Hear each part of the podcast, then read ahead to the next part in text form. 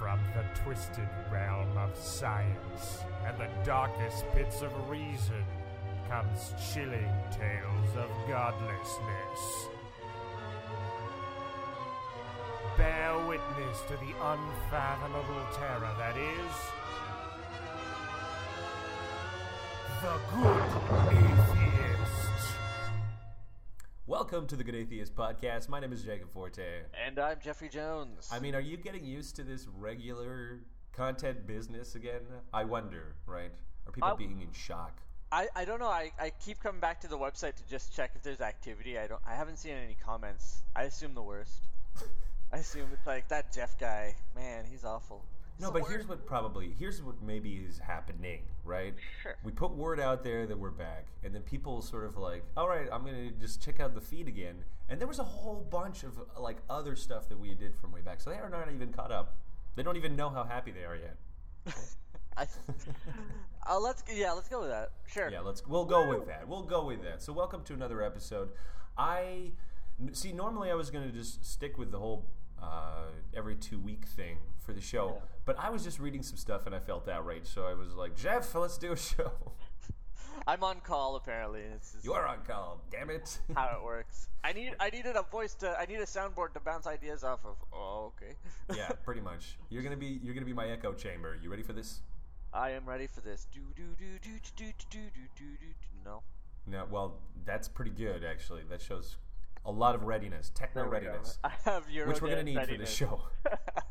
you need your techno readiness because we're going to be talking about two subjects that you got to keep us all technified about. One is the I want to go back and talk about the Bill Nye versus Ken Ham debate because I just read an article that he wrote looking back on it, and now that I have his perspective on things. And uh, you know, rewatching the debate, I have a new appreciation. And since I didn't talk about this because I was technically retired at the time, uh, I thought it would be uh, good to talk about. Better late than never. So we'll It talk was about such a that. good debate. I loved watching that thing. And you know, because of the internet, it's out there now. So there really is. I mean, you don't have to feel like you're connected to the present always. You know, you can just ease into it. Just like people are probably easing into our shows.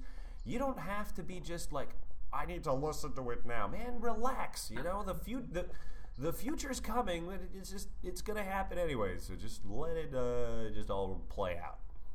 All right. Uh, Yeah, it's it's worth checking out though. Yes. So Whether and- whether you're in the debate. past or in the future. Right. You're probably both. if you're listening to this show, yeah. You're probably both. So we're gonna we're gonna talk about that, and then next we're gonna the second topic of, of debate is going to be that controversy that recently emerged when Ayaan Hirsi Ali was offered an honorary degree, and then uh, the offer was later rescinded. So we're gonna talk about that. But first, let us get to the meat, the core of the show, really, which is the Ken Ham Bill Nye debate, which happened. Um, I guess it was like last month or maybe a little bit longer for us at this present I think it was time frame. February, so yeah, about a month and a half ago. Month, yeah. So when, right when it happened, I remember. Let's talk about first the reaction before it happened and what was the, you know, obviously reactions were split. Uh, if you want in the secular community, uh, from one side, people saying, "Well, I don't think you should engage with There these was a guys." there was a lot of that. I I don't know how how active you were in like just sort of like lurking on the the secular community, but there was a lot of like, what the hell are you doing, man? Like, Oh yes, I would say. Well, he, you know, the article that he wrote addressed that fact. Yeah. that He had lots of people who did say Yeah. that, and his reaction was, "You might be right." So even in his kind of way, I think that he admitted that he's not quite sure if that's the way to tackle Yeah. things. So, okay, that I would, s- uh, you know, uh, if I had to guess, let's say, which is probably not the thing you want me to do, but I'm just going to guess. Sure. I'm, per, I think it was divided pretty evenly down the middle, but always, if someone dislikes something, they're going to be more vocal about it. Yeah. Right? So, I, I mean, it's always difficult to tell from just analyzing comments what people Yeah. really think. Just you know what the people who hate it think. That's what you know. Yeah, well, that's the thing. Nobody com- nobody complains because they like something. Yeah. Yeah, you get it's very difficult to get reactions. So you know what? With that in mind, you should actually think that the shows are so good that no one has any complaining to do. I like that. Let's go with that. Let's fucking go with that. Yeah, rather than no one's listening. well, somebody's downloading it. You know, there's thousands of downloads happening. So it's either one like robot that's downloading all the shows to make me feel better, or we still have an audience. I don't think robots care about your feelings. Well, may, well, if- maybe if- not. Maybe not now, but they will If- in the future. If if I've learned anything about robots from from Star Trek, it's that they have no feelings. yeah. And What? I, Yeah, no, let me tell you something. Uh, I'm, I'm going to go on a tangent for a second here, and I'm going to tell you something that's going to blow your mind. Are you gonna talk Data about- has feelings, okay? yes, he, ha- he yes he got it. Clearly. He got yes he got a chip from his. No, freaking- before then. He has feelings. It's just that if you really pay attention to everything that he says, the, here's the thing that I want everyone to think about. Data always tells people, I have no feelings. Uh, you know, my programming tells me I have no feelings. Okay, that's great. You know, but every creature in the universe doesn't necessarily know itself. You think Data fucking knows himself? He dreams and he doesn't even know what the fuck is going on, which proves one thing. Data don't know shit. And I bet you anything that data chip is a fucking placebo. All right, let's move Then- on. didn't it drive like his brother insane? Yes, but you know what? Placebos can become nocebos. All right. I this is a rabbit hole that's good for another day. I'm like, yeah, I'm glad that we can actually finally have these discussions, though. It took Yeah. a very long time to like uh, Star You- Trek, but I can thank your boyfriend for You that. You can thank my boyfriend for that. Yeah, yeah. Well, you know, he, he one thing that I've learned about your boyfriend is that when he likes something, he fucking likes it a lot. Oh yeah, he freaking fixed it. He's like a laser. OCD. I hope he's OCD about you. I think so. That's good. That's good. So you, uh, every uh, listeners out there can be happy that Jeff is in a I'm in a stable relationship.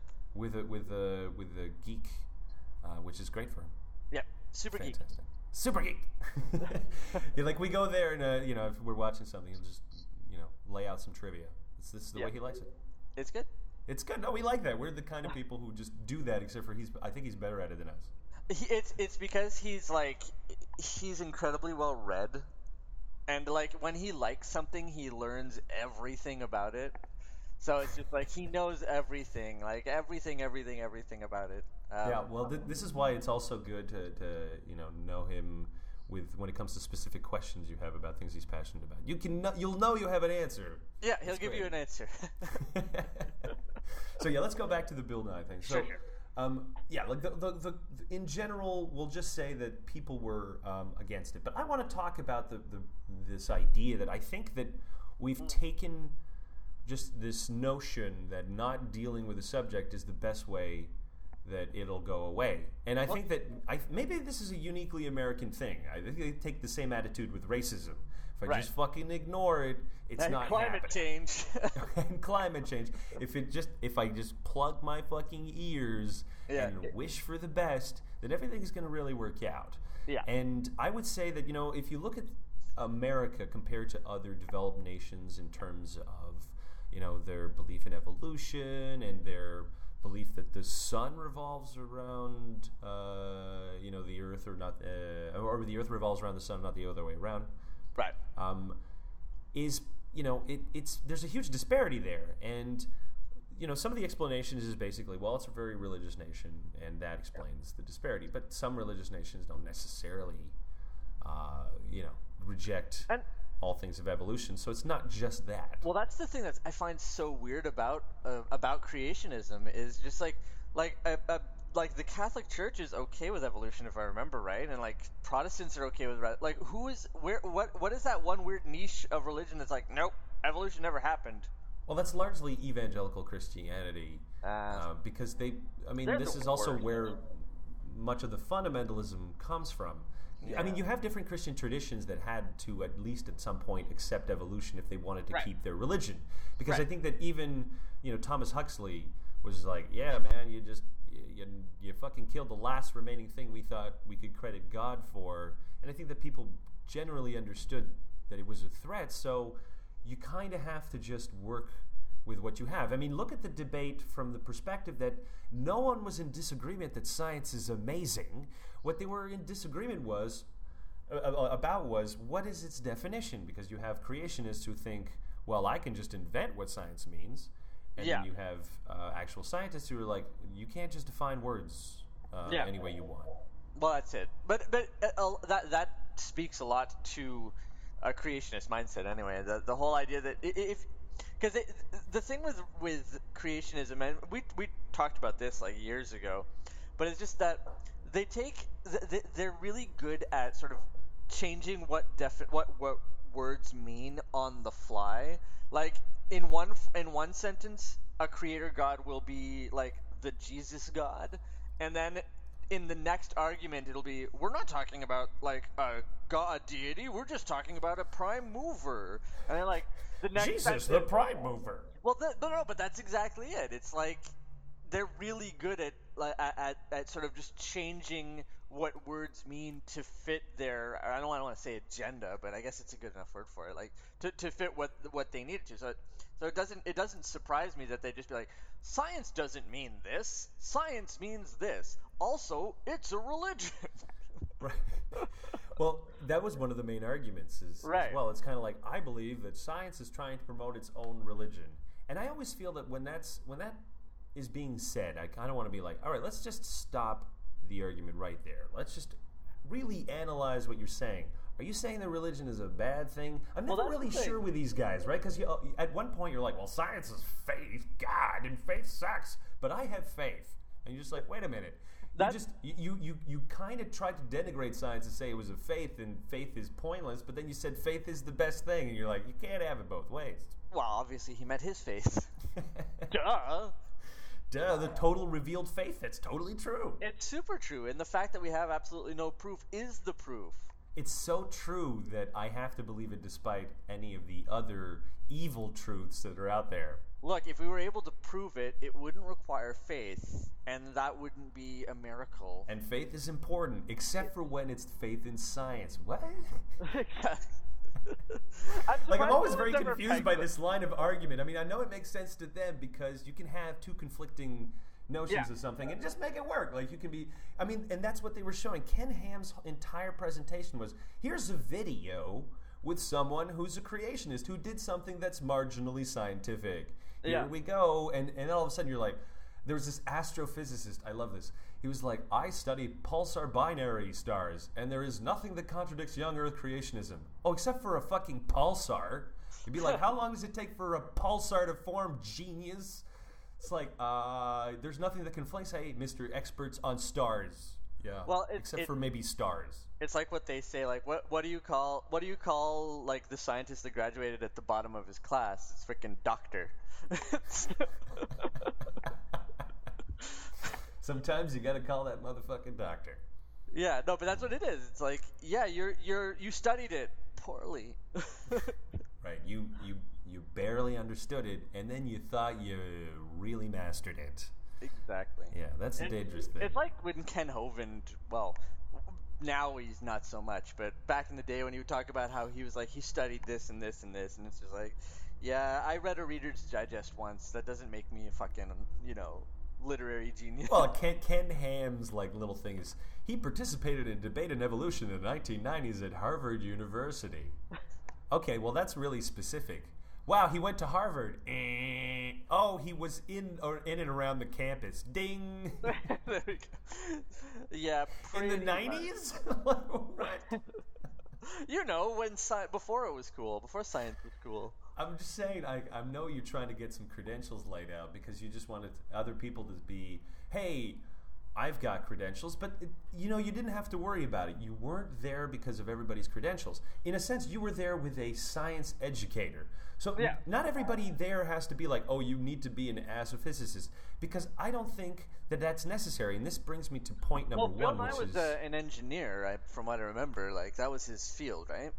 I'm, I think so. But Yeah. he- here's the thing that I think Bill Nye was always much better at, and this is the thing. I mean, you remember Bill Nye from TV because that is what he's good at. He's he Yeah. was always good at communicating, making things simple for people. And then if you were really wondering, hey, should we have these guys debating? You're like, absolutely, especially someone who is aware of how you kind you, you do things like get the audience to like you. Like I remember, uh, he, he mentioned that there were people who criticized his bow tie joke, being like, "You didn't do enough science." no one would have understood his fucking science. Okay, he was there to make people like him. He wasn't. He wasn't there for us. That's the Yeah. whole point. Is like he was like we are on his side. Yeah. He's not there to entertain you. If you want him to do a show for you, fucking pay him. and then Yeah. just basically be like, Bill Nye, can you just do a whole bunch of show for science because we miss you? And that's Yeah. fine. I think that maybe he should come back and do a show because that's an that's an important aspect too. But look, Yeah. these are professional TV people. They know how to entertain. They know how to communicate things. Of course, we want them debating that there should even be a question about the shows that I think that we're completely down the wrong fucking path. We keep we keep thinking that man, we just need to throw more facts at people. Well, a, a, couple of I'm trying to remember how many months ago was this. There was a there was a Trottier symposium in Montreal, and there was a, Eugenie Scott was there. So I went to go see her talk. Oh, that's so cool. I know because you love her. I love her so much. She's so awesome. I, you know, I didn't even know she was presenting. I kind of just walked in on it. It just happened that I was there. Wow. Um, so I go up and I, I, I ask a question, and my question was, if facts don't matter, what do we do? You know, because I can show you bodies uh, of evidence that suggest that if you show facts to someone who, you know, they're only going to strengthen their incorrect belief. Well, that's it. So you're just like, my question was, if facts don't matter, what do we do? And the answer was, well, facts do matter, and it does work. And it was kind of just basically deflecting my question, saying, no, no, no, you're wrong. It does work. We just have to stop believing in, uh, you know, this uh, growing scientific fucking consensus that's growing about the fact that that's just not working. So I'm like, I think that here's the issue Yeah. we've we've we've gotten the science educators and the communicators have been really good at getting to people like us and to get us to fucking come out of our little shells and for us to Right. be like we're atheists and blah blah. And we did that. That was like that was our phase one. And I That feel like so, yeah. for, for some reason we're kind of stuck in first gear a little bit. I think I, I, I think a lot of it has to do with uh, the passing of Christopher Hitchens. Just throwing that out there. I think that I, for for me anyway, that was like a turning point. I was like, he was the freaking voice. Oh my god! I mean, I still listen. I do stuff. too. I, I, I do too. My my boyfriend does not like him, but I don't care. Is he too abrasive? Is that why? no, it's it's more of his stance on like the war in Iraq. Oh, I So see. I, see. can like I, I can I can I can appreciate that. I just I mean, but those aren't the debates I listen to, right? But you have to understand that you know not every person that you like is always going to believe exactly the same things that you do. Yeah. And in fact, that's what makes them really interesting. Yeah. People, uh, you know, uh, I, mean, I don't want to jump to the topic of of our, our second topic for the Right, right, end, right. Hirsi Ali, but I I just wanted to mention that when I was reading a lot of the articles about it, I try to read as much as possible articles from places that don't agree with Right. me, and it's hard, man. But that's the that's the work that's got to be done if you want to just be have an open mind. You need to hear it from the other side. You want to know the way they think. I mean, I, I feel like to some degree, this whole notion is as we've become a bit of a community, we've become a little bit more isolated Yeah. within ourselves because you know we're just reading our own little news. Well, I think like- um, I mean not to, to, to, to sort of not bring it back, but um, when it comes to like debating and things, I mean, what is one of the best things you're supposed to do is like basically know the subject you're debating, so you could debate for the other person. Exactly, exactly. and and in a sense, you know, if I was debating a guy like Ken Ham, I would actually show up with none of my arguments. My arguments for evolution are already out there. I would instead make the case for you know like Quantiloop. I don't remember the one from the fucking you know Mayan civilization. What is it again? Guadalupe or I don't Oh, know. I don't know. Quetzalcoatl. Are you talking about Quex- Are you talking about Quetzalcoatl? Yes, thank you. You do know. I know that because it's a summon in Final Fantasy VIII. Uh, That's how I know it. I know Well- I'm, I'm I'm I'm intelligent by proxy. I know things from Greek mythology because they were names of uh, characters in video games. hey, if it was a, if it was on a I played God of War. I know Greek mythology, right? Wrong. Yeah. Anyways, like No um, if it was no if it was if it was a multiple choice question or a short answer question, I would have got it right. So All right, all right. Well, you know, I was the dummy. It's true. I'm just trying to deflect here. I was just trying to point out. I was so wrong. I didn't even know the fucking name. I was You I was did. right for the wrong reasons. Like But you know, and, and which brings me to this point that a lot, you know, even as non-believers, that we can we fall into that category sometimes. You're probably right about this you've got, but that is that could be an accident with a lot of non-believers. It doesn't necessarily mean that you're any smarter Yeah. than the people that that believe. And this is also this is usually where people get in trouble when they do decide that they're going to debate if they're not professional Yeah. debaters, if they don't really know what they're talking well, about. Well, debating is a skill. debating is a skill, but you have to understand that debating isn't necessarily only about winning through argument. It's really about winning the audience. Well, Uh, that's- and that's a tricky thing. Well, that's the thing. I mean, it, it, it's it's kind of funny because in this case, a lot of like a lot of the hardcore Christian uh, evangelicals and stuff were said that no, I won the debate. But generally speaking, you you you always assume the side you're on is the one that won the debate anyway, right? Well, you're listening to it with very different ears. When Yeah. I'm listening to Ken Hams, and it is hard. Like I have to listen to it in ten minute chunks because at one point your brain just wants to yell Well, yeah. out and scream. He tries to do that. Uh, I forget what it's called, but the Gish uh, Gallop, I think. Gish it's Gallop, called, yeah. Where he tries to do it, but he's not really good Oh, at it. he's he's not good at it. His whole his whole thing actually, I could have probably summed it up uh, with one sentence, and it would be a question: Were you there? Which is the basically his his his entire explanation is because you weren't in the past, or Yeah. at least far enough in the past, you don't know if the rules of the universe, let's say, uh, operated the same 6,000 years ago that would fool you into thinking that it was instead billions of years. Yeah. Because, you know, God's a bit of a trickster. I don't know. I don't know why it would be so deceptive. But, you know, if you're willing to ignore just a, just so much evidence, and it's so it's so hilarious that whenever he'd talk about you know science like i don't know if you watched the presentation but he'd have a he'd have a picture of a guy in a lab coat pouring Yeah, something I in a beaker i'm like you know what okay that is science when you're a tv writer do you know what i mean Yeah. that's science for you No, oh it's like- beakers beakers I'm talking to this scientician. Uh, he'll tell you. i mean i couldn't believe that they were just i mean the beaker that is yeah yeah. I don't know anyone who does science in beakers anymore. Like maybe in a fucking high school lab class, but now Well- they have sophisticated machines, not just beakers. Well, like it's it reminds me of one of uh, that expelled movie. Not to get too tan- too too much on a tangent, but just every that that movie you could or you could sum it up as like. Uh, what's his face? Uh, ben Stein says something, and then they show this old photo of like a mad doctor, and then or you know, it's just like this is the worst explain something. It's basically well, it was a science smear campaign.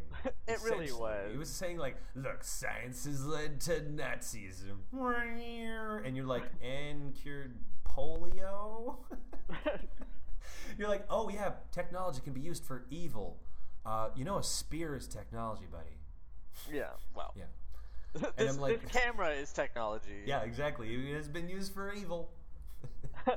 to make a shitty movie that tries to convince you that there is a huge conspiracy to get professors who, you know, have uh, who, who believe that Jesus done it kicked Yeah. out of in, of prestigious science positions. I was like, denied tenure for teaching nonsense. Clearly, it's a conspiracy. It was like a, it was a story way back about this guy who worked at NASA, who was a Bush appointee, who was essentially just passing around that, you know, not not expelled, but one of those Genesis movie, you know, Yeah, Answers in like- Genesis movie whatever, to his fellow colleagues, and you know, created a hostile work environment because these are serious scientists, and they're probably, you know, as much as I'm a in your face guy, I think that you when you're really working at that kind of a You work for freaking NASA. you work for fucking NASA, and someone brings you a thing about how the Earth is six thousand years old.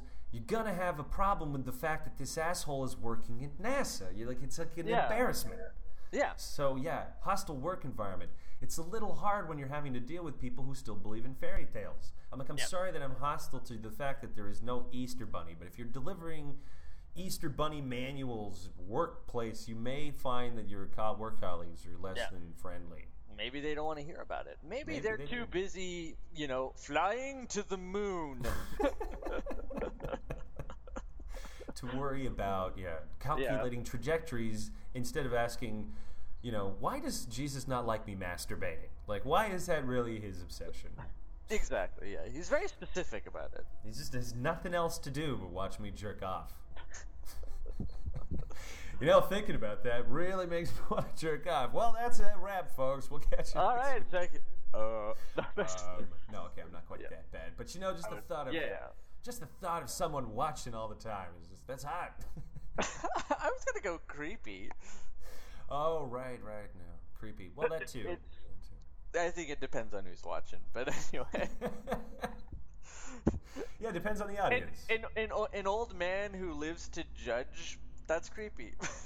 yeah, who's gonna send you to hell after when you're done? Exactly. Exactly. It's like I hope you enjoyed that, and at the end you're just like, well, I thought I would a lot more, but now that it's over, I don't even know why I started. Why was I doing that? Not as good as advertised. Exactly. I feel tricked. That's what it is. Masturbation is a trick. Jesus tricked. What, this conversation took a turn. Wow. I'm like, where are we going with this? Whatever. We go where we want to go. This is the good atheist, man. We got no rules, huh? I'm my own producer, which is, uh, you know, mixed It's blessing. a double. Yeah, it's like that's a double-edged sword. There's so much that can be good and so much bad, and this is why we have a really specific audience. so we'd like to thank them for sticking with us, even though we just talk about how masturbation feels like trickery. we appreciate your we appreciate you listening to our diatribes, and we're not Uh-huh. even done. We're halfway there. We're halfway. We're halfway. we're not. We're not finished. I want to go into my little uh, tangent about what I think is kind of the second phase for uh, skepticism, science education, whatever you want to call it, because Right. you know I don't want to. I, I don't want to sound dire and shit like that. But even though it feels to us like there is a, a bit of a, you know, that religion may have its death pangs, it's kind of even a cornered bunny will attack. Yeah. I remember this one time I was in Alberta. This was when I was, was still with Carissa, and we saw this. There's wild bunnies everywhere in fucking Calgary, by the way, and and they scream just like people. So it's they're terrifying when they yell at you. so it's creepy. So so anyways, there was one that was maybe like I don't know, uh, the this this the size of like Uh, a tiny little cup, right? Okay. and it's just cute. And then Carissa was like, "Oh, it's so cute," and it tried to like pick it up, and all of a sudden the little thing attacked it, and she freaked out because she did not expect that that a little tiny Like- two ounce bunny would attack. That's like fucking Monty Python. When Like, bunnies attack. but my point is that like anyone who feels threatened is Yeah, going to really put up a hell of a fucking fight. And let me tell you something, it it has only just begun. And they always, you know, we they have way more fucking victories than we do. Like when I'm trying to remember, was it Indiana or Kentucky was declaring the Bible the official book? Uh, you know, you're just kind of Yeah. like, hey, and, uh, and the the woolly mammoth fossil there, there was like there were I forget where it was, but um, they were talking about how the they were the, the state fossil was this woolly mammoth fossil or whatever, and they passed legislation that they would have to uh, add like. a- At the end of that statement, like which There's growing controversy of, uh, exactly like it's like, are you fucking, are you Ah. fucking for real? But this is not something you can ignore, and I think that the reason why it has been so bad is that that was the that was the thought. The thought was we can just ignore it because I think what had happened is at the beginning, during this whole creation intelligent design thing, there were it didn't go so well when we just thought we're going to just put our best scientists against these creationists, and obviously they're going to knock them out, and Well- they didn't realize they were playing a different game. Well, also, not all scientists make good debaters. Thank you. Or know, like- presenters or speakers. Exactly. I mean, the thing is, I, I, if you can have the brain for it, you know, absolutely. But it's just, I mean, it's it's it's a craft, and there's a certain amount of like uh, of showmanship and of like stage presentation that you need to do. Um, Neil deGrasse Tyson's really good at it. Richard Dawkins not so much. You know, like Right. Well, the, Richard Dawkins is to make content for us, for our people, and but I think that this is exactly, well, why. it, exactly. But the- the thing is, is when when when Richard Dawkins debates, I feel that he's not really debating so much as he's like doing like an episode of Science Today for us. You know right, what I mean? and that is that's not the way to win because the people, you know, that you're trying to communicate with, they hate those kinds of shows, and they think that we're pretentious jackasses, which we are, but that's fine. But we gotta have a bit of a I don't want to say softer sell because again, every I want to see every spectrum covered. But what I'm seeing is one very important area that isn't covered, which is basically Bill Nye's holding this fort up, and he is getting hammered from everybody who's telling him he's doing the wrong thing to the point where he's not even sure if he's doing the right thing. Yeah. And I think that he's so far ahead of doing the right thing, it's not funny. because just like that, the Principle documentary where everybody Right. who's saying let's just ignore it, it's going to go away. You can't ignore it. You just can't. It's too fucking late. So when you ignore it, everyone's like, "Oh, why are they ignoring? They must be hiding something." Bear. That's the thought. Yeah. That's how people think. Or it just slips in because no one's paying attention. Right, exactly. Somebody's filling in that fucking hole. It's kind of like, well, there's no one to debate me, so I'm just gonna say whatever the fuck I want, and with no fear that anyone's gonna call me on my BS. Exactly. And people are fucking gullible. Nobody's. Uh, they're all too big to. Uh, they're too, they're too big to, to, to confront me, and they're up, that means I have no challengers. Meh. So I think that what we like, if you were to ask me, what if you now, if I was a big atheist organization, which I am not, but if you were to ask me, what would you do uh, with your money? Because before, you know, we we we were spending money on putting ads up or putting Billboards. billboards or putting up competitions for like you know the Ten Commandments or that kind of stuff to be talked about. right. And I think that that has that's worked in terms of the fact that we've been talked about. And now what I think should be done is that that budget should go instead towards making. Or maybe to- towards really developing atheist content in a different way. Like, there's a ton of atheist uh, content producers out there. They do shit for free, but I mean that's that's hard for a while. I would, if I was an organization, start paying them for content. Maybe not giving them a job, but start really paying for quality content and then just distribute the shit out of it. And what could that be? It could be anything like you take, let's say somebody takes the Bill Nye Ken, uh, Ken Ham debate, and he takes every time fucking uh, Ken Ham said, "Were you, You there? there." Were you Yeah. there?" and just did a fucking mashup, and you're just like, "Here you go, man." Here's some fucking money or whatever. Here's some encouragement to keep doing that shit. And let's just make like a zillion of these because we have to kind of win the media war. We have Yeah. the internet's on our side. They're just waiting for us to do it. And it, but if you don't, eh, sometimes no one's going to do it. You know, you got to be that person who does. So I think that everybody else who's out there who's like, how can I contribute? I'm like, now is the time to get creative and Yeah. to support people who are creative. All the old stuff that we just do is Yeah. getting dull, man. I left just because it was just so, sort of like I just felt like we couldn't move beyond Well, some of the ways that we were it- just doing things. for for for me it felt very I, I mean it's such a tired comparison but that whole herding cats thing it, it it's really feels like that's what we're doing sometimes it's just, nobody wants to everybody wants to do everything themselves and nobody's organized and it's just like it's it's great to be an individual and it's great to you know bang your drum and like yell off in Facebook and YouTube comments and stuff but you're not making any difference you know like Yeah. so, In like- fact, you might be making things worse because a lo- I see uh, I see a lot of people are engaging in debates, and then the first thing they do is they cut people off from their Facebook feed. They're like, "Oh, you disagreed with me. I I, Well- I don't want to talk to you ever again." They think that, "Oh, you know, I did a great thing."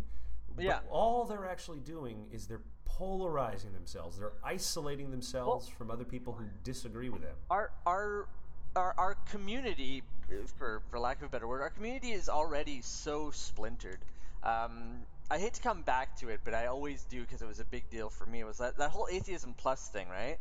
Um, it's it, it, it, I mean everybody like th- now there's like these two camps. You're either for it or you're against it, and and if you're it's like the fucking Capulets and the Montagues. If you're on one side, you can't fucking talk to the other guys because it's just wrong. And if and if you're watching this feed, like if I'm watching this YouTube channel and I make the fucking mistake of going over to this like if I want to I, I want to actually check out this Rebecca Watson clip that everybody's freaking out about and I go look at it and I'm like huh it's not all as bad as she said it was as they said it was. Bam I'm a fucking pariah you're gone.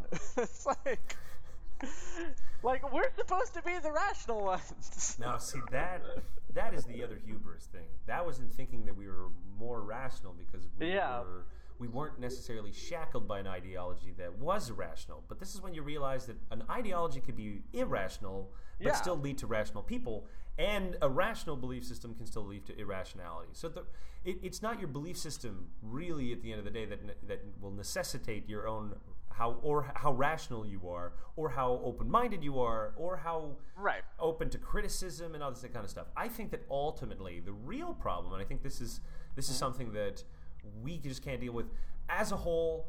The community is incapable of taking criticism. Incapable. And I'm going to use I'm going to use it as an example. The bad fucking taste in my mouth I had from my experiences with the Richard Dawkins Foundation.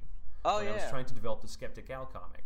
Right, right. And the Skeptic Al comic was really designed to be specifically a kind of tongue-in-cheek joke um, thing for the skept- uh, skepticism and uh, secular community. It was like, for me, it was like little lessons about wasn't- what we needed to do, Well, the, rather the than con- you know constantly tap each other on the back. Right. The, well, the, the premise of the comic, if I remember, was basically it's a skeptical person who lives in a, or who, who who ends up in a world where magic is real, right? Right, Like, well, where the- pseudoscience is kind of real and where magic is real, and he Right. can use his skepticism as a superpower because it's it, in a sense he has to obey the superpower laws if you want, like the kind of natural laws in that world. But the whole thing is that you know he's he's trying to use his his uh, skepticism to make even that world better. Like even if it was a world of magic, what Right. would skepticism actually really do? Right. But the whole thing was like the, the first objection was like, well, you can't have magic in a story because the magic isn't real. And you're kind of like, okay, this is a story, and I don't want to make write a story that hammers people in the head with a point. You know, saying, oh, superstition and all these things are wrong. And and because uh, what they wanted was they wanted Skeptic Al to go around s- fixing real world with his skepticism, and you're just kind of like that's That's there's- boring. That is so fucking boring. And not only is it boring, but it's kind of preachy, and it is uh, like I, condescending in a way. Like, oh, well, all you need to do is walk in here, and I'm just going to fix this problem by pseudoscience. No, no, no Yeah. I, I didn't want that. Basically, they wanted you to to, to make atheist tracks. basically. Right, and I, I that's not what I wanted to do. What I wanted well- to do is I wanted to create a kind of narrative about a, a skeptic and his journey through sort of like using his powers, if you want. Because if they're Right. if they're if they're more if they're described in a story wise, it's a lot easier for me to make. You Right. know, a point, uh, put my point across without it sounding like I'm preaching to anyone. Right. Uh, and the way that I did this was because I wanted to make it kind of sound like one of those oldie timies kind of 1930s radio serials, like "Tune in next time on this exciting adventure of Skeptic Al." You know, like Right, right, right. I had this whole radio series that I wanted to do as well and stuff like that. And at the end of each episode, there was supposed to be a lesson. Right. And the lesson like of the it- like No, no, go ahead. I was gonna just compare like the, GI Joe cartoons and stuff. They have that little. right, except for the whole thing's kind of like a GI Joe cartoon. Right. Whereas, say in the first comic, where you know he's at a party and then he's just telling people, "No, you don't use ten percent of your brain" or whatever, and he's arguing with people, which you know I think that as a skeptic we've probably been there. yeah, we engage. We engage. So after you know the people at the party kind of like being like, "Ah, we don't want to hear that kind of stuff," and he just walks away and he's like, "Man, I wish I could live in a world where you know my skepticism would could be used for good and stuff like that rather than just be ignored." So all of a sudden, person comes out of nowhere and says, "How would you like to come uh, with me to a world where you know you can be your your powers can be used?" Blah blah. And of course, he answers very sarcastically, of being like, "Oh yeah, no, that'd be great." And then all of a sudden, she grabs him and then she teleports them into a new world. And the first lesson is, and so our, our hero learns a valuable first lesson. Not everyone in the universe understands the concept of sarcasm, which is a really, really important point that I kind of wanted to put across to a lot of atheists, which is like, hey, I know it's fun, but when you sometimes when you're trying to put a point across, Yeah.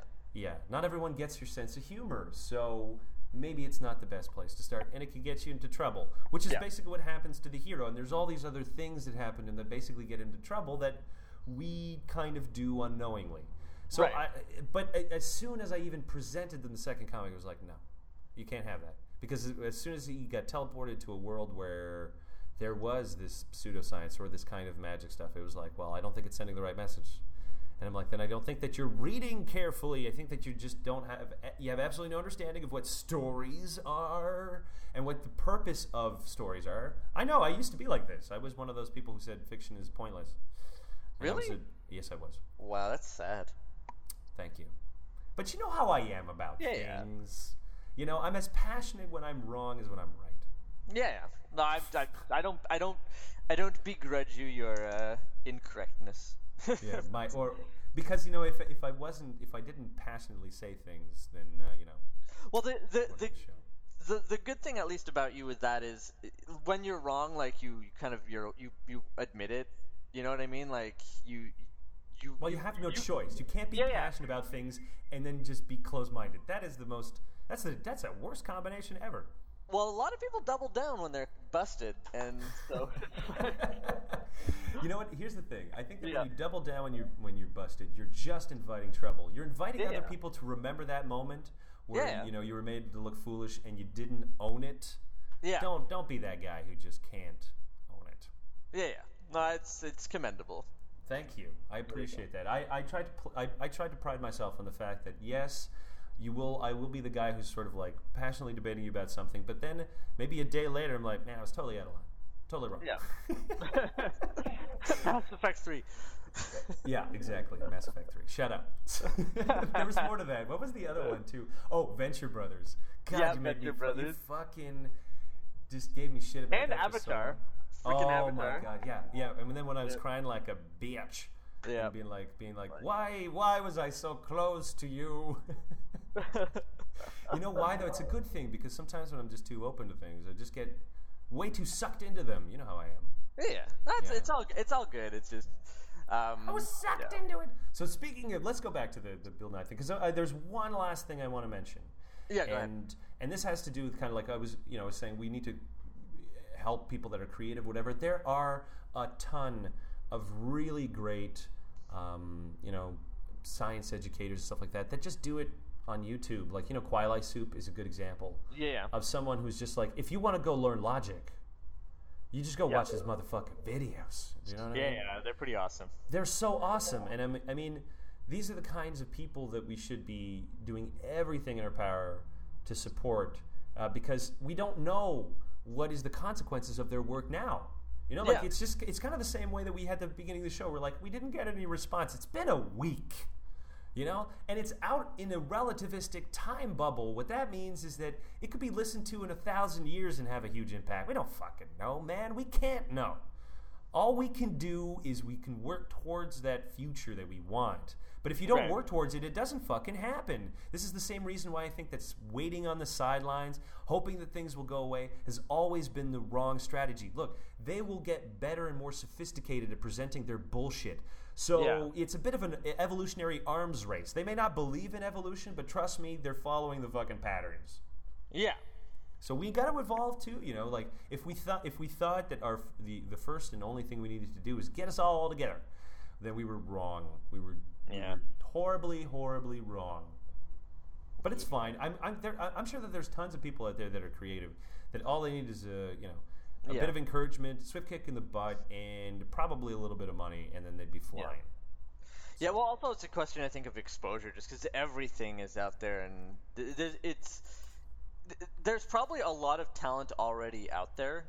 It's just that you can't find it in the mess of like blogs and videos and playlists and you know Well, what I mean? has, Like, there has to be out there a bunch of producers or whatever who are non-believers and why don't you volunteer your time when you watch somebody's video and you're like you know that's not bad but it could use a little polish. Fuck man that's the kind of way that you help. Or all these little ways that you just like you know that you could help someone that you think oh you're really great but there's just this one thing that i think i could help you with. That has a lot of value. I don't think that people really understand that. I think that But a that- lot of times you know there's a bunch of lonely atheists out there working solo and it's hard as shit Well, that's the that I think I think that also goes with the the, the whole idea we had or, or premise I guess of the the fact that we we're a proud people, so we don't we we don't necessarily want someone to go into our like what we conceive as like a perfect project and be like, you should do this better. This it's like who the hell are you? No, that's that, that's. I will mean, say that's true. But I, I- mean, ultimately, if you come in and you say, "Hi, I'm a producer with this and this, and I think I can help you," let's just say that there, are, you know, you the proud people can be spoken to. Yeah, yeah. No, I just it's it's it just it comes back to that whole like just stop being so damn rigid. Just every one of us stop being so rigid. Yeah, yeah. Let us You be uh, supple as a cedar. Sure. Oh shit, that's a line from the Torah. No, Damn it. Okay, let's go to our second. It's kind of a segue. it's kind of a segue. Let's let's move on. Um, so I don't know if any of you have read this. I mean, by now I think that every atheist or every every person who's ever read any of uh, Hirsi Ali's book I read one of them. I didn't read the, her second one. The I read, Nomad uh, one? Yeah, I didn't read Nomad. Did you read that one? Uh, no, I read the first one. You read it's the first pretty, one. pretty disturbing stuff. It's it's a difficult read. yeah. It's a very difficult read. So I- what I- happened? Sorry, Uh, did you ju- I just, I'm always surprised when I hear her talk. That like, why are you not a more angry person? Like, why are you not like? I would be fuming, but you sound so like, you sound so patient, and you sound like you genuinely care about people, and you know what I mean. It's just like I would be livid, and I would just be like, "Fuck all of you!"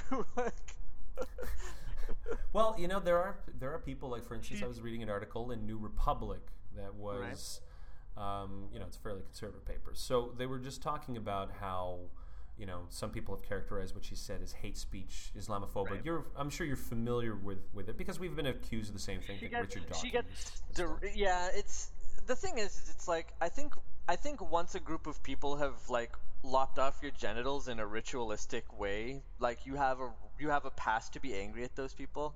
Like you don't have to love your aggressors. No, it's certainly not. And and I also think that it's it, it. I think it speaks to this idea that we have that a religion is also a race. Yeah, people well, make this distinction. Like they don't make this distinction. a lot. That happens a lot specifically with is- Islam. Yeah, of course. I mean, and, and part of it is is also kind of racist. Like you just assume someone who's from the Middle East will be Muslim, right? I mean, I think I, I'm always surprised whenever I just you know encounter someone from there who's an atheist, and that's a pretty racist thing to be surprised at. Yeah.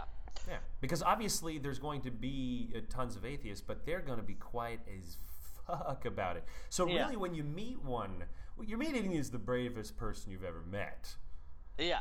And this is what really kind of annoys me about it because I think that from the perspective of even people who are trying to be critici- uh, critical of Brandeis' university and their decision to give her an honorary doctorate and then rescind it once there was Yeah, yeah. pressure from uh, you know Islamic groups Yeah. who were, who were accusing her of like, oh, this is hate speech and blah blah, and you know, obviously cherry picking some of the quotes that she said and stuff like that about Yeah. um, Islam and so on and so forth, and just basically saying, well, you know, uh, e- even the most diplomatic people were, were, were basically saying, I don't think she deserves an honorary degree, and I'm like, they give that shit to Oprah, okay, who fucking promotes pseudoscience, and here's a real. Here's Sorry, a real Oprah woman who fights suicide. no no pseudoscience Oh, pseudoscience. Okay. who promotes pseudoscience, not suicide, pseudoscience. And here you have a woman that actually does like fights for women's rights. yeah. Uh, you know, brings to light their horrible treatment, and it's suddenly, oh, I don't know if she deserves it because she said critical things of an ideology. Yeah. And I think that that's where we really have to be clear here. This is an ideology, and until we can really, I mean, it's going to be a tough. It's, it's going to be a tough sell because people are going to constantly throw the race card out and be like, "You're being Yeah. racist at my the, at my at your Islamophobia," and I'm like, "Look, your belief system, Yeah. I strongly feel is corrosive to society and Yeah. corrosive to individual um, rights and liberties. Now, I can't take away a person's right to believe in it, and I'm not going to try to. That's not No. the way you convince people. Right.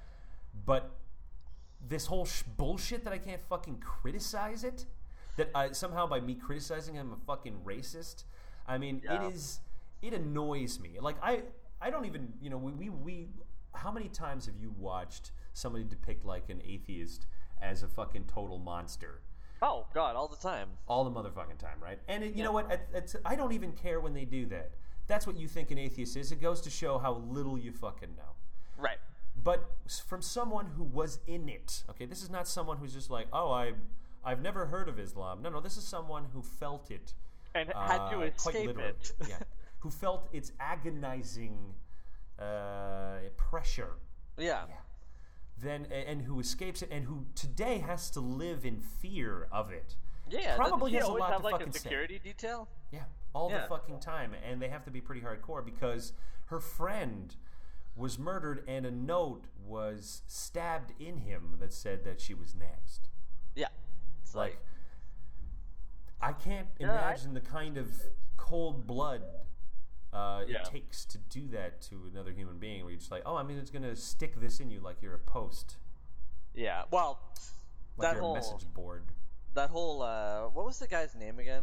Theo Van uh, yeah, Theo Van Gogh. Like that whole that whole thing was fucking disgusting. I mean, it's chilling.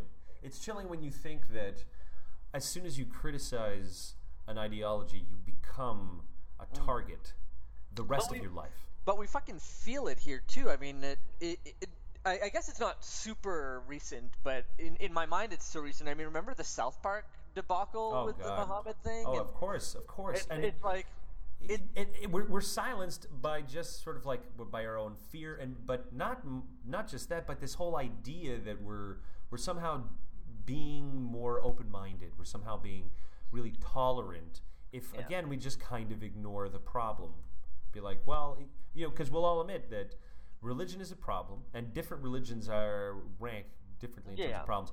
Christianity is a very underrated problem in America because you know so many people in America Well, are Christians, but I it think- is very dangerous. I, I think that the the difference with um, Christianity versus let's say Islam, is, and I'm I'm I'm speaking as a layperson. I don't know. I don't have like all these facts to back it up. But I feel that over the years, Christianity's been like, for lack of a better word, like domesticated in America. well, it had Like, it- because you got to remember the, the human the humanist twisted. movement was a was was still a Christian movement. It wasn't Well, just that's it. secularist. They they Well- found a way to humanize Yeah, their religion, which had been- otherwise been pretty harsh.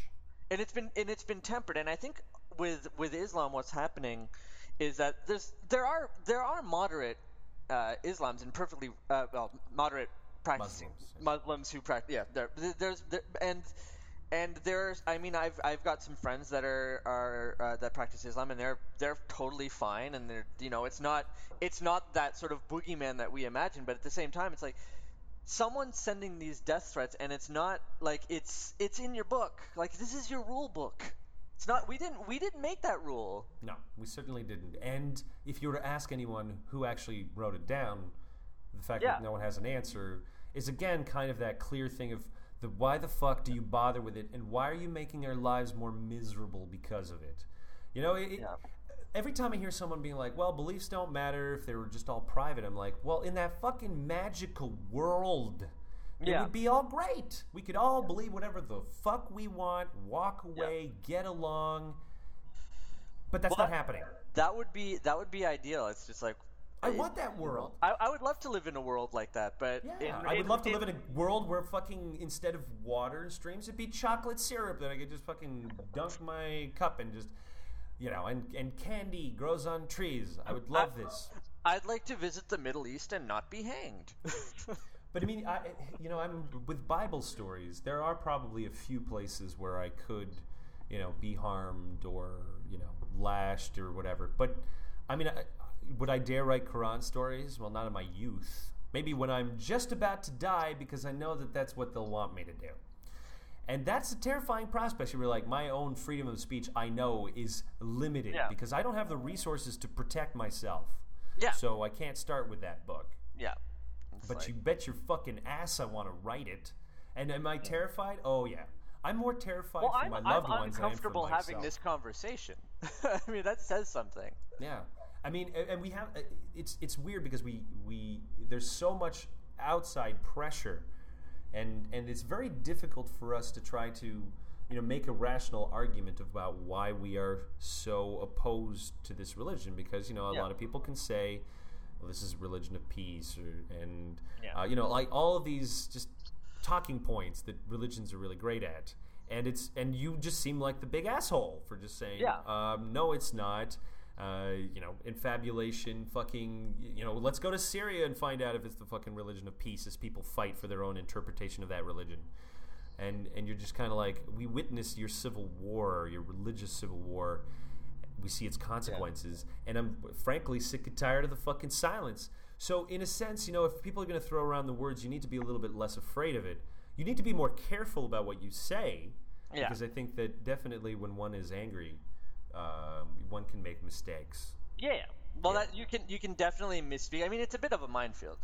it is Like, a minefield and we have know, to fucking like- navigate it but god damn it put on your soldier's helmet and you know, don't puss out you should not puss out because you know ultimately what you really have to be um, aware of is that all these religions are really great at pretending that any speech against them is some kind of great offense that requires protection. Well, I mean, the victim card is like not that. That's not unique to, to Islam. That's like No, of course not. the- Of like course the- not. Every, yeah, every fucking religion pulls it out because Yeah. really it is the line of last defense. They Yeah. cannot defend themselves. How can you defend the idea that an illiterate Palestinian Jew was the creator god of his universe? It's a ludicrous idea to even propose it. I Yeah. mean, in the light of what we know of the world, of the universe, of maybe even the multiverse that you're fucking part of, yeah. you, you're telling me that that's a compelling story in this day and age? Come on. Yeah. I- I feel silly just even mentioning it, but that doesn't that doesn't stop people from fucking believing it. So these are the same individuals that really, you know, there's a, there's a bunch of them on on Islam and on Christianity that just relish the idea of this world coming to an end because they Yeah. think that that's that's the world is a sinful, terrible place. And it's the world after that really Well, is worth is living. this is the the the smelly piss-soaked bus stop on the way to like super heaven, right? Like, On, on the way to Lego Paradise. and the way to Le- like Lego Paradise. Hey, look, I saw your Lego set. It's I expensive. fucking love I fucking love Lego. It's crazy? expensive those those Lego sets, but oh so fun. They really are. So how how, mu- how much fun could you have in Lego Heaven? Hmm? I could make my own fun Right. and forever. well, for a long time. I wouldn't put forever. Yeah. No, probably not forever, but Once you build your 14th giant real Lego castle, you might just Exactly, be like- like a little bit bored from it. I, I I don't play Minecraft, so I mean, obviously I would get tired of the building. I would say this though. I mean, of all the people that I think could last the longest, probably you. Probably you would last the longest in Lego Paradise. Before you go nuts. and try to bring it down. I'll use the Le- I'll make Lego weapons of mass destruction. You'll be Lego Lucifer.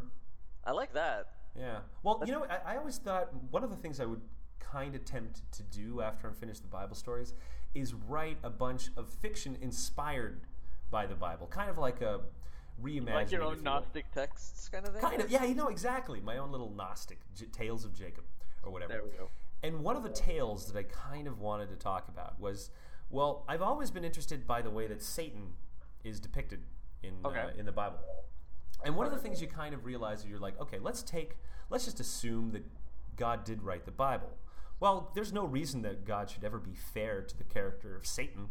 But even in the even in the entire book, you know, it, it never seems as though this character has ever done anything that is that irrational given if you were living into that circumstance like number yeah. one you would kind of probably rebel if your you know lord master really made this other race gave them sexual organs which you don't have Right. and then liked them more Yeah. you'd be like, Like, what you're the my fuck new man toy. yeah what the fuck man? What the fuck? And the official story is what he rebelled but maybe really it's something like maybe he just kind of saw the way that god was treating humanity and is like that's not cool. I'm going to try to stop you. And so what's his punishment? Become the fucking jailer? Yeah. that sounds to me like a guy who's having to do the dirty work. Doesn't sound to me like a bad guy. It just sounds like a wet works guy.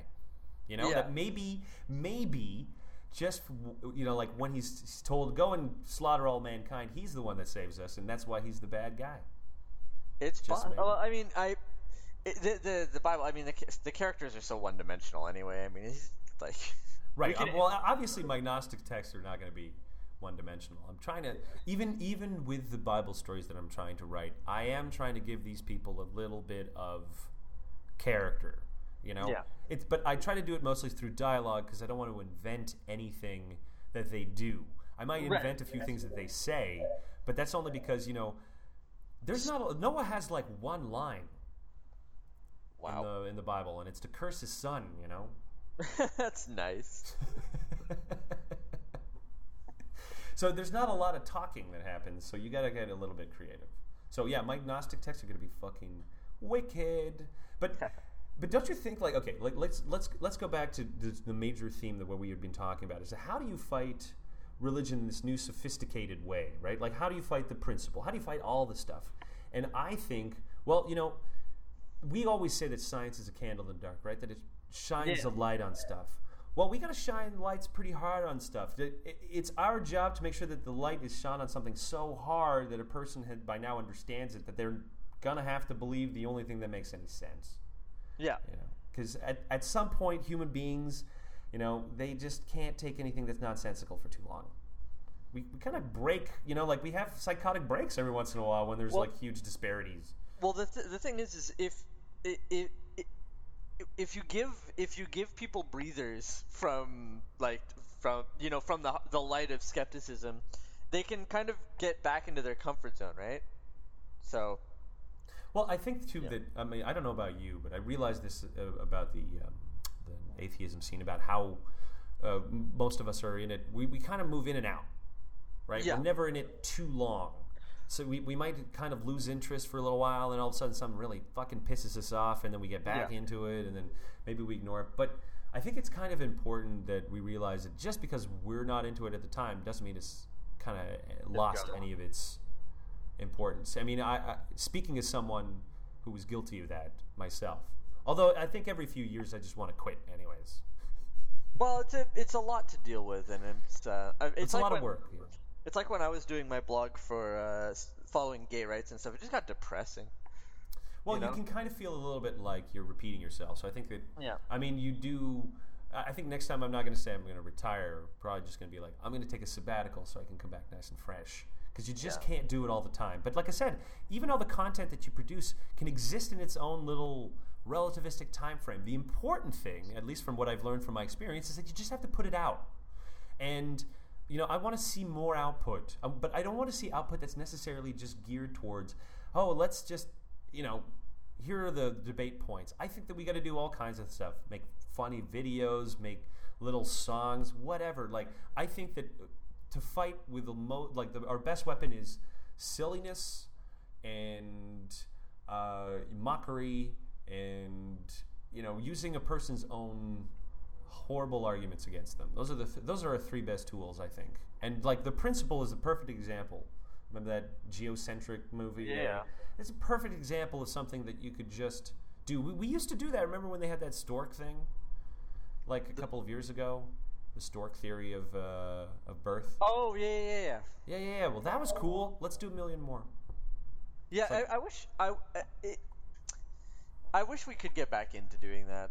Being fun an and as- silly? As, as an aside, I just like it, sort of speaking as the good atheist. I, I, I, I do get like sort of nostalgic for the days when uh, this is sort of more internal talk, but whatever. Like it's, I remember when we were working at that warehouse and like we, we would sneak into the, the, the office and you had this camera because you're gonna make like a news show and like it, it, I just I miss that kind of stuff where there was actually a lot of stuff being created because I, I, I, I dig on the uh, I, I, I dig on the the whole fighting you know uh, irrational thought and things like that but at the same time I, I get more of a, a buzz when I'm learning stuff and doing new things and creating new fun things. It's just there's not a lot of time for it anymore. It makes me sad. Well, you know, since it's the end of the show, anyways, and most people who don't give a crap I've just already tuned out. I can just say, you know, like because I, I was mentioning before that I was trying to entice people about what I think the future of entertainment. Because I'm here, I am being like, we should do this, we should do this. Not as though I'm not trying. Okay, like there's Yeah. tons of stuff that I'm trying. Like when I did the telethon, um, was kind of like you know me experimenting with live video and shit like that. Definitely something I want to do because when the book comes out, I don't want a book tour to be like every other book tour you've ever experienced in your life because it, it's boring. It's dull. It's, it's sort of like why didn't you just get the audiobook of me reading it? You're not really there to just hear me say the book. You're there to kind of have fun. So I've been working on an actual show, real show. And if and, you know, for the people who know me, know I kind of have this. I've always wanted to be like a you know talk show host kind of guy. Right, right. And uh, so I'm designing it kind of like along those lines with, you know, a band and musical guests and that kind of stuff. And then I want to end the shows, like the last 20 minutes of these one hour shows, me reading from the book, you know, like kind of masterpiece theater style, you know, like in a chair and like a little fake fireplace or whatever. And Right. that for me is, an, that was, I think, going to be a lot of fun. Like, I. I just want everyone who has gone to one of my shows to say, I had a good time. I, ha- I laughed. You know, all these things that you just like you were at a you know, and, and if somebody asked you what was the was it an atheist show, you'd be like, I don't understand what that means.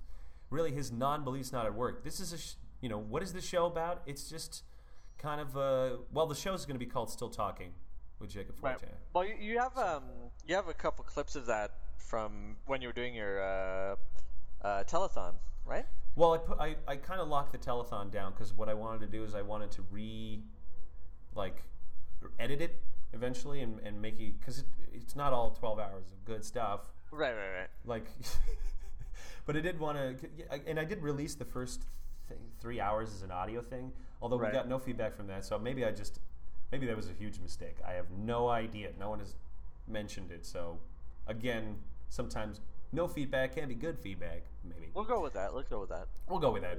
But uh, there are other examples of the shows, the still talking show that I've been doing, where it's me just talking in front of a you know camera with a microphone, and uh, Tom, my friend Tom, who's the producer for that when we do it, is kind of like the sidekick in that. But all of that was just, I mean, it's not as though this will be the show, because I hate that. I hate the I'm going to talk in front of a camera forever. I was- I- like I- those? No, no, no. I just I always liked the idea of if we could do like a a, a, a secular kind of Colbert Report type thing, See, this is that's I would love or to do or that, more of like a daily sure. show where we just like would be like a five minute like um. It wouldn't have to be anything long. It would just be like a five minutes where we have here are like the here here's what was happening in like in the the I don't know conservative Christian media bubble. Well, it would be like the Young Turks, except for funny. yeah, and, well, and much better cut because I feel like it's just everybody who's there just you know I'm Well, not the- sure it's the- all that great. the thing is, is they I, I don't Bob. This is side, a, a little bit of an aside. I, I I like watching the Young Turks, but I like watching their clips because I don't feel that like an hour of that is like it's too much. That's what I mean. Like I Yeah. like your five or six minute idea. Yeah, it's like a little summary. You know, here we Video go. Video should just be tighter. Audio Yeah. can be like the reason why we can just fuck around on audio is just because everybody has horribly long commutes, man. Well, yeah, it's just it's like talk radio. Like, Yeah. not everything's gonna be great, but No. you don't really care. I mean, what are you gonna do? Music sucks nowadays. You're gonna listen to the same fucking albums you have at home. No. it's, it's us or us or Katy Perry. Yeah, exactly. so you know, and we're winning right now. But Woo. no, with video, I, I you, my whole my plan, and you know, uh, I know that this would be exciting. Is if I can, if the book does really well, because I mean, the book might do okay. But if the book does well, and I can finally get like an, an actual apartment as opposed to pathetically living with my mom, Mm-hmm. um, then I want to get a place that's big enough so I can. One of the rooms can just be the studio room. Yeah. And there'd be all kinds of things that we could do from there. Like, you know, me being an hour away from everything is a fucking. Well, yeah, I mean, you're even now. I mean, I'm. I think you're close. Well, me and Tom are like your closest friends, and you're like an hour away. It's a fucking pain in the ass. Yeah, no kidding. It's like, Especially seeing as how you, you know you, you know you're helping me on the uh, podcast. Tom helps me on the uh, video stuff. You know that we're we having to learn and all this other kind of shit. So there's, I mean, there's a ton of stuff. I wish I could just show everybody all the behinds the scenes stuff, and they would see that it's not just us picking our noses. There's just so much Yeah. stuff going on. Because I want I wanted to evolve, right? I didn't Yeah. want to just do podcasts and stuff like that. But then I realized, you know, you don't have to stop doing podcasts. no, and I think I think especially our format for podcasts are kind of easy. Like, it's just us yapping, you know, and I'm yeah, okay we'll, with that. Yeah, well, see, that's the thing. The shows are back, and it's us yapping. And Yeah. you know, if you're, if that means that, because back in the shows where I, you know, I had less, fewer guests, let's say uh, hosts, where I all of a sudden those times would be like, all right, well, I got to study like two or three days for this show. Well, Yeah. there'll be there'll be fewer of those shows, unfortunately. Uh, but that's because we're just fucking around now. I'm I'm busy at work, and my Yeah. work is to write this fucking book for you guys. Which you're gonna love, by the way. I can finally say that uh, with confidence that the audience is really gonna like this book. Like I, I treated it like as if it was my Lord of the Rings thing, nice. and you know, I just, I took, I bit the bullet, and I was like, yeah, I'm gonna rewrite a word, well, not word for word, you know, paragraph by paragraph. I'm gonna f- every fucking little story that I can include, I will. There's only a few that I couldn't. I mean, like whenever they're talking about how to build the ark, I mean that's like page after page of like, Yeah. do I really need to? Do you want me to do that? We we just need to know the dimensions. Right. You, need to know, you need to know that the temple that they, they housed the ark was like the most pathetically small temple ever. It was like 90 feet by 90 Oh, you're talking about the Ark of the Covenant. Yeah, yeah, yeah. yeah. Oh, I thought you were talking about Noah's Ark. Oh, no, no, no, no. I was talking the Ark of the Oh, uh, okay. Covenant. Yeah, yeah. The one that they put the. Uh, y- y- so in the Ark, actually, it's not just the smashed bits of. Uh, The tablet, right? Of the tablet. No, no, no, no. They also apparently put some of that manna in there. Some of that magic bread from the I sky. thought, I thought it rotted after one day. Like, wasn't there a big thing about how if they held on to it, it would go bad? Ooh, someone's been reading the Bible. I Um, just remember that from when I was a kid. Really? Okay. Well, no. Yeah, y that is true. Well, the thing was, it they it was a test, right? So every Right. every day, you sh- you were only allowed to gather enough for that one day, except for on Friday where you had to gather twice as much because you were not allowed to gather any on the Saturday. So if you gathered more, the stuff you gathered more would go bad. But you know, in the in the super magic coffin. It, Ah. uh, it stays good forever. Well, because they wanted, they were like, we want, we want uh, the next generation to have proof that we ate this stuff. So they really, you know, like back in those days, they also wanted proof. I mean, Gideon wanted proof. You, I don't know if you remember the story of how Gideon got his proof from the fucking Bible. It's freaking hilarious. No, I don't. So, um, you know, God tells him, "Are you going to defeat?" I- I'm not sure if it's the Ammonites. Anyways, so you know, you're going to defeat your enemies, whatever. So Gideon, at he's actually surprisingly skeptical.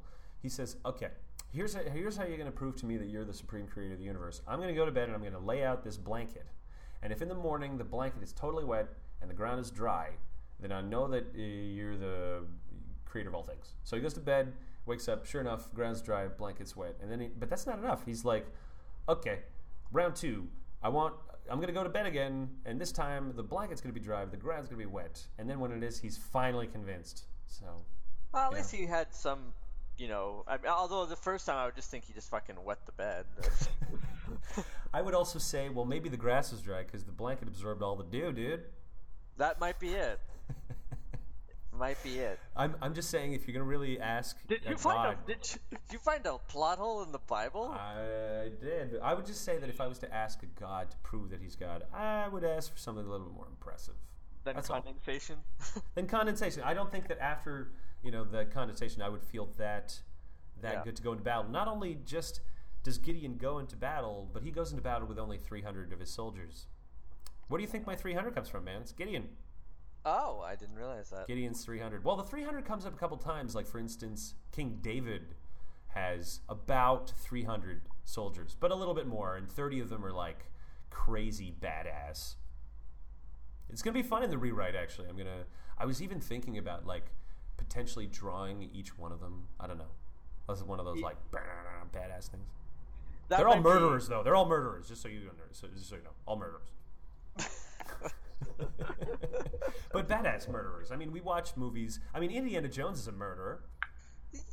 Well, I guess. Yeah. see, murder for me, murder suggests that it's not self-defense. Like I don't know if I don't know if Indiana Jones has ever like broken into someone's house to kill someone. um, well, we don't know. I mean, he's capable of anything. there we go. Exactly. And if he was a Nazi, you'd be like, well, he probably deserved it. yeah, well that's And that it, makes you a bad person. Or or a, a child uh, slave trafficker. Right, he did kill a lot of those people. Yep. Yeah, yeah, yeah. And a lot of other people who are just technically doing their jobs. Come on, he's a murderer. That's no defense. you know what? He didn't have to be in that situation. He could have walked away. He's a fucking murderer. For science. Because look Or at for, this. for history. He's killing okay, for okay, history. uh, this is another tangent, but let's look at Indiana Jones and the Ark of the Covenant. You know, it's Alright. one of my favorite franchises. You know, I used to dress up you like Indiana Jones. fedora. Yeah. I remember that. I mean, you know, I idolize him, but in retrospect, his actions during the first movie were 100% unnecessary. He wasn't even needed. So all of the murdering he did in the first one didn't need to happen. The same thing with the third one. He wasn't even needed.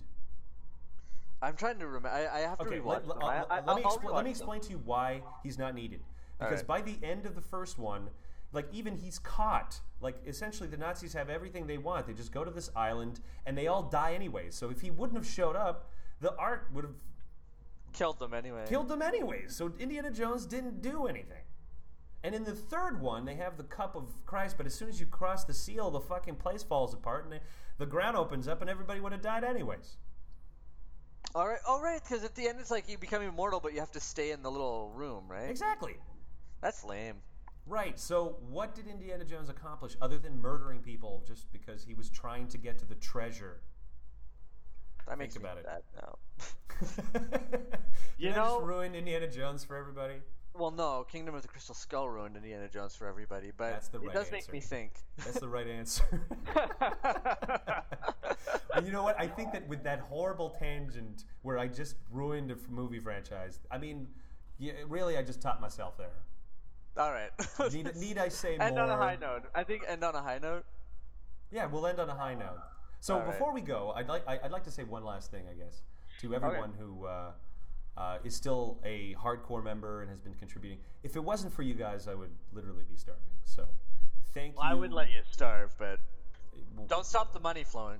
I mean, I understand some of the, you know, there's some people who have messaged me because they couldn't, uh, you know, pay anymore. One one guy had lost his job, and that kind of stuff. so I understand that there are certain circumstances, which means that those of you who have continued are uh, all the more uh, appreciated. So thank you guys for supporting me, and it's the only way I've been able to continue working on this book because it's, uh, you know, I, I bit off a little more than I could chew, but uh, A little bit. Just, uh, I'm kind of known to do that. a little bit. All right, with that, my name is Jacob Fortin. and I'm Jeffrey Jones. Have a good atheist day, everybody.